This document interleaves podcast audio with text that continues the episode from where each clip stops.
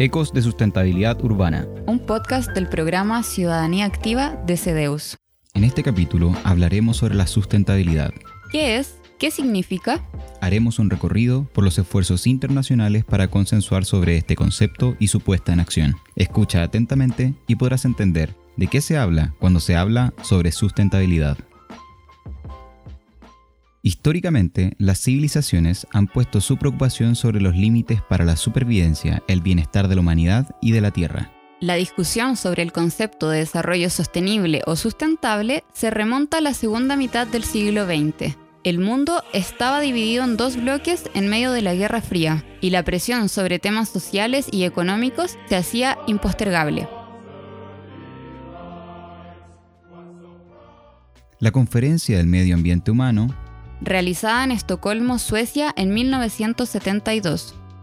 Surge como preocupación por parte de países industrializados debido a la degradación que se arrastraba desde 1930. Esta conferencia se enfocó en la preservación de recursos naturales con una, entre comillas, explotación consciente y dentro de las fronteras de cada territorio. Esto debido a los conflictos que surgieron a raíz de la colonización europea en países del tercer mundo, que acarrearon problemas tanto sociales como económicos. Recordemos que Chile es tercer mundo. Entre 1983 y 1987, la Comisión de Medio Ambiente y Desarrollo de la Organización de Naciones Unidas redacta el informe Nuestro Futuro Común. También conocido como el informe Brundtland, porque fue liderado por Gro Harlem Brundtland, la entonces primera ministra noruega. Este reporte pone sobre la mesa la idea de que los problemas ambientales corresponden a asuntos globales y no locales. De dicho documento se desprende una de las definiciones más comunes sobre el concepto de sustentabilidad. Aquel desarrollo que satisface las necesidades del presente sin comprometer la capacidad de las generaciones futuras para satisfacer las propias.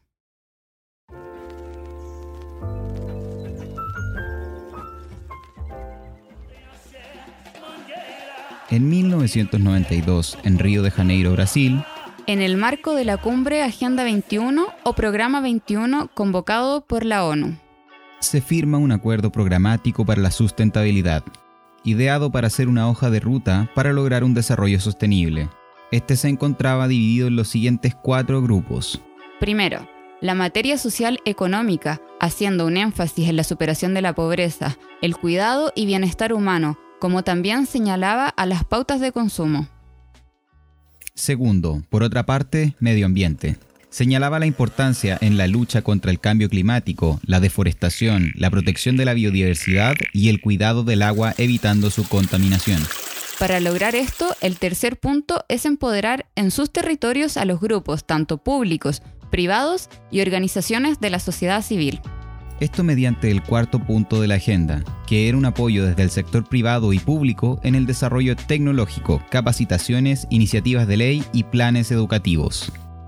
En la cumbre Río más 10, en 2002 se redacta la Declaración de Johannesburgo, donde se retoman algunos de los temas con énfasis en los problemas de los países en vías de desarrollo, como la reducción de la pobreza, desnutrición y desigualdad en el consumo de recursos naturales. En 2002 se estimaba que el 20% de la población mundial consumía el 80% de la energía y la mitad del agua del planeta. También se discutió el compromiso acordado en Kioto en 1997. Solo el compromiso. De la reducción de las emisiones de CO2, impulsando la utilización de energías renovables.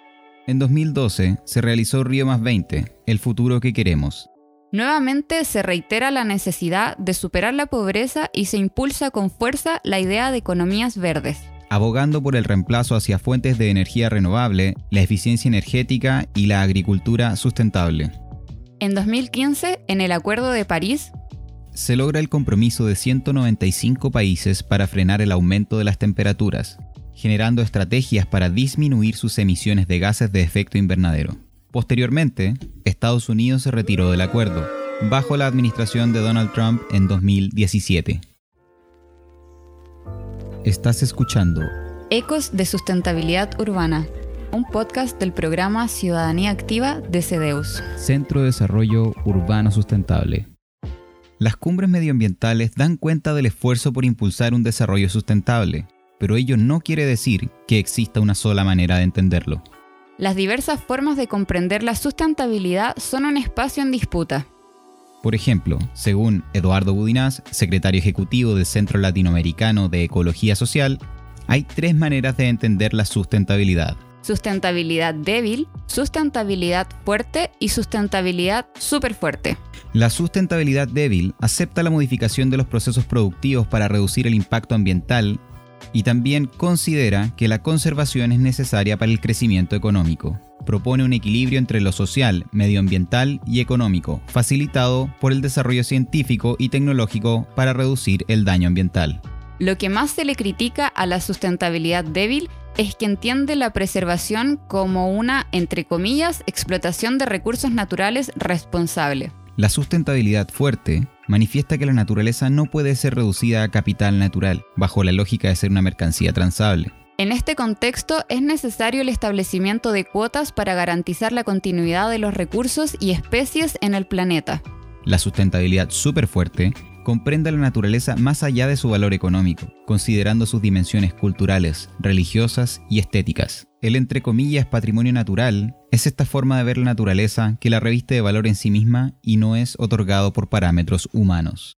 Este paso entre el enfoque débil al superfuerte es también un cambio desde una visión antropocéntrica a una ecocéntrica. Para profundizar en el concepto de sustentabilidad, contamos con Jonathan Barton, profesor asociado del Instituto de Geografía de la Universidad Católica de Chile, geógrafo y máster en estudios latinoamericanos, doctor en Historia Económica de la Universidad de Liverpool e investigador CEDEUS. Como hemos visto en el capítulo, la preocupación por el desarrollo sustentable viene desde hace años y se ha modificado en el tiempo. Pero ¿cuál es la definición que tiene CEDEUS? Pasamos mucho tiempo conversando para llegar a esta definición que utilizamos. Es un centro que entiende el desarrollo, urbano sustentable como un proceso a través del cual las comunidades florecen de forma armónica, tanto en las generaciones actuales como en las futuras, significando que el desarrollo urbano sustentable no es un, fin o una meta siempre, es un proceso que convivimos, vivimos todo el tiempo entre nosotros y con la naturaleza en las ciudades. ¿Por qué la definición del centro es diferente a la de Brundtland? El informe Brundtland, que fue tal vez el documento clave para iniciar todas las discusiones sobre sustentabilidad y desarrollo sustentable, el año 87, eh, tiene la definición que el desarrollo sustentable es el desarrollo que satisface las necesidades de la generación presente sin comprometer la capacidad de las generaciones futuras para satisfacer sus propias necesidades. Por eso hay elementos en común, pero lo que hemos visto desde los años 80 es una gran diversidad de definiciones pero lo que comparten es fundamental, es la idea de la, una perspectiva intergeneracional, pero sin perder la importancia de resolver los problemas ahora, en el presente, entre nosotros y nosotros con la, la, naturaleza. Y la idea, el concepto de florecer es otro concepto que ha tenido mucha fuerza en la discusión. ¿Cómo florecemos? No solamente sobrevivimos, pero cómo, cómo estar bien y mejorando siempre genera conflictos la existencia de más de una forma de entender y ver la sustentabilidad? Potencialmente. Yo creo que cuando hablamos que todo es sustentable eh, o el desarrollo sustentable incluye todas las acciones que estamos realizando, tal vez se presta confusión. En ese sentido es importante que reconocer cuáles son los elementos base, los elementos en común que compartimos y desde el holismo, una forma integrada de ver los, los temas, no en forma separada, como transporte y vivienda como temas separadas, que están relacionadas y debemos eh, adoptar una perspectiva integrada. Esta perspectiva intergeneracional es clave. Cómo pensar en el mediano y largo plazo para tomar mejores decisiones hoy. El tema de la equidad entre los grupos sociales, raza, etnia, género y también entre ciudades y su entorno. No tratar lo urbano y lo rural como mundos separados. Estos elementos base son compartidos por la gran mayoría de las definiciones. ¿Por qué es importante que las ciudades sean sustentables? Básicamente para el bienestar de todos y todas. Y también porque sin una visión de nuestra relación como sociedad con la naturaleza y con la calidad ambiental local, regional, nacional, global, eh, sabemos que eso nos impacta en el, en el mediano y largo plazo. Cuando hablamos de la mega sequía en Chile, por ejemplo, o cuando hablamos de cambio climático global que nos impacta directamente, esos son productos de las acciones realizadas por los seres humanos en los últimos, las últimas décadas y siglos. Por eso, cuando hablamos de ciudades más sustentables, estamos hablando de cómo asegurar que podemos mantener y mejorar nuestra calidad de vida en forma equitativa, cómo florecemos como sociedades, como personas, pero eso solamente es posible con un reconocimiento de la, nuestra relación con la naturaleza para generar y utilizar recursos, para no contaminar agua y aire, para asegurar que nuestros residuos son, son manejados de la mejor forma. Por eso, cuando hablamos de ciudades más sustentables, estamos hablando de ciudades donde tenemos que pensar siempre en los impactos de lo que estamos generando, lo que llamamos las externalidades, la gente, las cosas que surgen a través nuestras acciones. Por eso es fundamental que pensamos de otra forma. Yo creo que no hemos planificado y actuado en ciudades desde una lógica de la sustentabilidad, siempre pensando que los recursos son inagotables, que la contaminación se va a resolver solo a través de una cierta uh, suerte, una, una magia, y que también la injusticia y las relaciones sociales se resuelven solo a través de mercados o otros elementos. No, esos impactos requieren acciones directas y claras y planificadas, pensando en un bien común, pensando en la sociedad como un conjunto, la ciudad como un conjunto y también la importancia de reconocer las ciudades también son naturaleza.